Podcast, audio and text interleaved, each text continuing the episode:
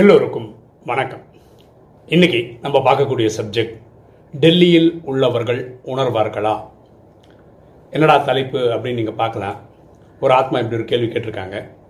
ராஜயோகத்தில் பரமாத்மா என்ன சொல்கிறாருன்னா சத்தியுகத்திலையும் திரேதாயுகத்திலையும் இன்றைக்கி இருக்கிற டெல்லி தான் கேபிட்டலாக இருக்கும். ஆனால் அதுக்கு பேர் வந்து ஃபரிஸ்தான் அப்படின்னு இருக்கும். ஃபரிஸ்தான்னா ஃபரிஸ்தான்னா ஏஞ்சல்னு அர்த்தம். ஏஞ்சல்ஸ் வாழக்கூடிய இடம் அப்படின்ற பேரில் டெல்லி தான் தலைநகராக இருக்கும். துவாபர கலியுகத்திலையும் டெல்லி தான் கேபிட்டலாக இருக்கும். அப்படின்னா ஒரு கல்பமே ஐயாயிரம் வருஷம் தான் அந்த ஐயாயிரம் வருஷத்துக்கும் பாரதத்துக்கு வந்து தலைநகராக டெல்லி தான் இருக்குது அவங்க கேட்குற கேள்வி என்னென்னா இன்னைக்கு டெல்லியில் பிறக்கிறவர்களுக்கு இந்த விஷயம் தெரியுமா? அதை அவங்க ஃபீலாவது பண்ணுவாங்களா? நம்ம வந்து அப்படிப்பட்ட ஒரு இடத்துல பிறந்திருக்கோம். ஐயாயிரம் வருஷத்துக்கும் உலகத்துக்கே. ஏன்னா இந்த நாடகமே வந்து பாரதம் பாரதத்தின் எழுச்சி மற்றும் வீழ்ச்சி தான் பாக்கி எல்லா நாடகங்களும் பிற்காலத்தில் தான் வந்தது. நீங்கள் அமெரிக்கா கதையெல்லாம் பார்த்தீங்கன்னா ஒரு ஃபோர் ஹண்ட்ரட் ஃபைவ் ஹண்ட்ரட் தான் கதையே. கரெக்டாக ஸோ பாரதம் டெல்லியை மையமாக வச்சு தான் உலகமே ட்ராமா டிசைன் செய்யப்பட்டிருக்கிறது. அப்படி விசேஷமான இடத்துல நம்ம பிறந்திருக்கிறோம்னு அங்கே இருக்கிற ஆத்மாக்களுக்கு தெரியுமா?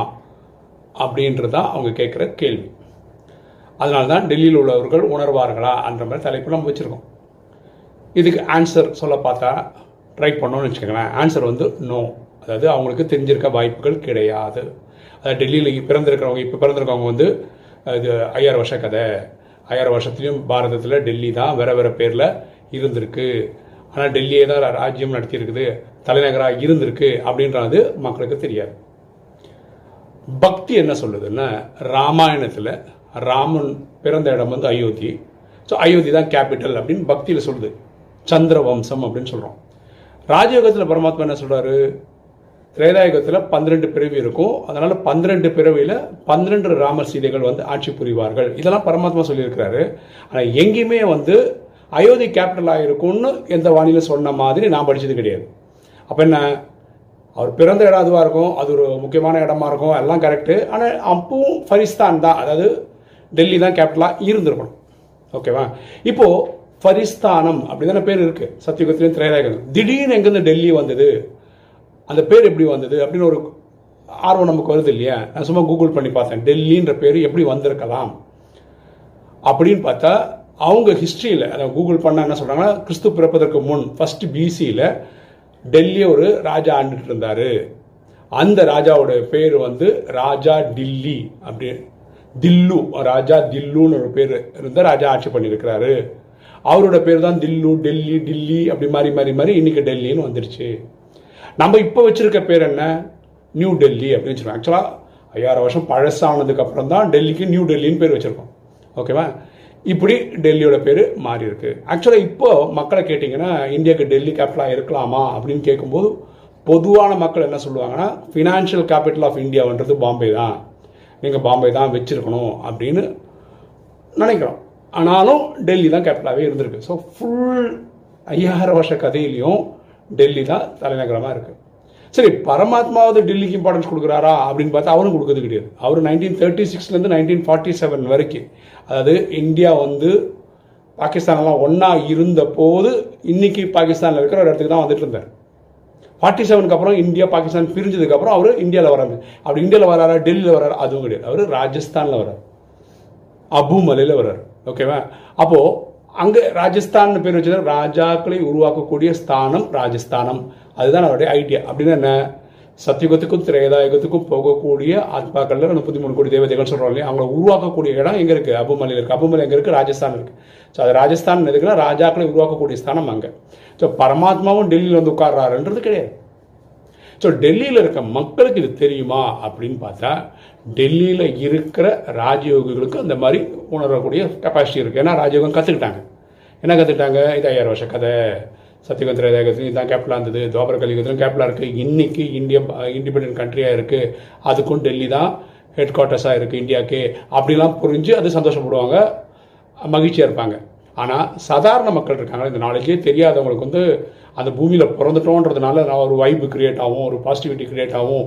நான் அப்படிப்பட்ட ஒரு இடத்துல பிறந்திருக்கிறேன் அப்படின்னு தோணுன்றது டவுட்டு தான். ஆனால் ஒரு விஷயம் என்னை பொறுத்த வரைக்கும் நான் வந்து ராஜயோகத்துக்கு வர்றதுக்கு முன்னாடி நான் ஆர்எஸ்எஸ்ல இருந்தேன் இல்லையா? அங்கே ஆர்எஸ்எஸ்ல எப்படின்னா எத்தனை ஜென்மம் எடுத்தாலும் பாரத நாட்டிலே பிறந்திட வேண்டுவனேன் அப்படின்னு ஒரு பாட்டு இருக்கு. அதெல்லாம் சொல்லும்போது நமக்கு ஒரு புல் அப்படியே புல்லரிக்கும் உடம்பு ஃபுல் அப்படியே ஒரு மாதிரி ஒரு வைப் இதெல்லாம் கிரியேட் ஆகும். ஸோ எத்தனை பிரிவு எடுத்தாலும் பாரதத்தில் பிறக்கணுன்றது வந்து ஒரு அரசஸ்காரனாக எனக்கு அப்படி தோணியிருக்கு. ஓகேவா ஸோ இங்கே வந்ததுக்கப்புறம் இதே பாரதம் தான் சொர்க்கமாகுதுன்னு நினைக்கும் போது ரொம்ப சந்தோஷமாக இருக்கும். ஓகேவா ஸோ டெல்லியில் இருக்கிறவர்களுக்கு இந்த இது விஷயம் தெரியுமான்றது எனக்கு தெரிஞ்சு தெரியாது அப்படின்றதான் காரணமாக இருக்க முடியும். இவங்க ராஜயோகிகளாக இருந்தாங்கன்னா இவ்வளோ வெளிச்சம் தெரிகிறதுனால இந்த ஒரு பாசிட்டிவிட்டி ஒரு சந்தோஷம் கிடைக்கலாம். அவங்க கேட்ட இனி ஒரு கேள்வி இந்த கேள்வி நம்ம ஏற்கனவே ஆன்சர் பண்ணியிருக்கோம். இருந்தாலும் நான் சொல்கிறோம் அவங்க கேட்ட கேள்வி என்னென்னா சத்தியுகத்தில் என்ன பாஷை பேசுவாங்க அப்படின்னு கேட்டிருக்காங்க. ஏற்கனவே ஒரு தலைப்பில் பேசியிருக்கோம். அவங்க அதை பார்த்துருக்க மாட்டாங்க அதனால் கேட்டாங்க. பரமாத்மா என்ன பாஷையில் வாணி எடுக்கிறாங்க? அதான் அவங்க கேட்குற கேள்வி. புரிஞ்சுக்கோங்க சத்தியுகம் திரேதேகம் பாரதத்தில் தான் நடக்க போகுது. ஓகே அதுவும் டெல்லியை மையமாக வச்சு பண்ண போகுது. ஸோ முப்பத்தி மூணு கோடி தேவதைகள் அதிகமாக இருக்கிறவங்க பேசக்கூடிய பாஷை வந்து ஹிந்தியை தான். இருக்கும் இப்போ நம்மள மாதிரி தமிழ்நாட்டில் பிறந்து ஆக்சுவலாக நான் மலையாளி தமிழ்நாட்டில் பிறந்திருக்கேன். தமிழ்நாட்டில் பிறந்த ஆளுங்க டிராமாக்கு அனுசாரம் ஒவ்வொருத்தரும் இங்கே பிறந்திருக்கோம் நூற்றி நாற்பது கண்ட்ரியில் நமக்கு பிரான்ச்சஸ் இருக்குது அப்படின்னா என்ன? ராஜயோகிகள் முப்பத்தி மூணு கோடி சேர்ந்தவர்கள் ஒவ்வொரு உலகத்தில் ஒரு ஒரு பார்ட்லையும் பிறந்திருக்காங்க இல்லையா? இவங்களுக்காக தான் வாணி வந்து மொழி மாற்றம் செய்யப்பட்டு அவங்கவுங்களுக்கு கிடைக்குது. நமக்கு எப்படி தமிழில் வாணி கிடைக்குது? மலையாளத்தில் இருக்க மலையாளம் கன்னடம் தெலுங்கு அப்படின்னு ஒரு ஒரு பாஷையில் உலகத்தில் ஜெர்மன் ரஷ்யன் இல்லையா ஜப்பனீஸ் அப்படி ஒவ்வொரு லாங்குவேஜில் கிடைக்கிறதுக்கு காரணம் இந்த டைமில் கடைசி பிரிவில் அவங்க ஒவ்வொரு ஊரில் பிறந்தனால. ஆனால் முப்பத்தி மூணு கோடி பேருன்னு கணக்கெடுக்கும் போது மெஜாரிட்டி ஆஃப் த பீப்புள் வந்து ஹிந்தி தெரிஞ்சவங்க. அதனால் பரமாத்மா பிரம்மாவின் சரீரத்தில் வந்து எடுக்கிறார். ஓகேவா இதில் எகெயின் என்ன சொல்கிறோன்னா பிரம்மாவுக்கும் புரிஞ்ச லாங்குவேஜாக இருக்கணும். கரெக்டாக பிரம்மா ஆக்சுவலாக வந்து ஒரு வைர வியாபாரி அவர் அவர் சிந்து பிரதேசத்தை சேர்ந்தவர். ஸோ அவர் பேசுகிற பாஷை வந்து சிந்தி. அதனால் பரமாத்மா வந்து சிந்தியில் பேசுகிறாருன்றது கிடையாது. ஸோ டெல்லியில் அதுக்கப்புறம் இனிமேல் வாழ்க்கையில் இங்கே தானே. ஃபார்ட்டி செவனுக்கு அப்புறம் பாரதத்தில் தானே. ஸோ அது ஹிந்தியாக வச்சு அவர் பேசுகிறார் ஸோ இதுலேருந்து நம்ம என்ன புரிஞ்சுக்கிறோம்? சத்தியக்கும் முதல் நாள் எங்கே ஆரம்பிக்குது? டெல்லியிலேருந்து ஆரம்பிக்குது. ஓகே பிற்காலத்தில் தான் பாக்கி பாஷைகள் வந்திருக்க முடியும் ட்ராமாபடியே.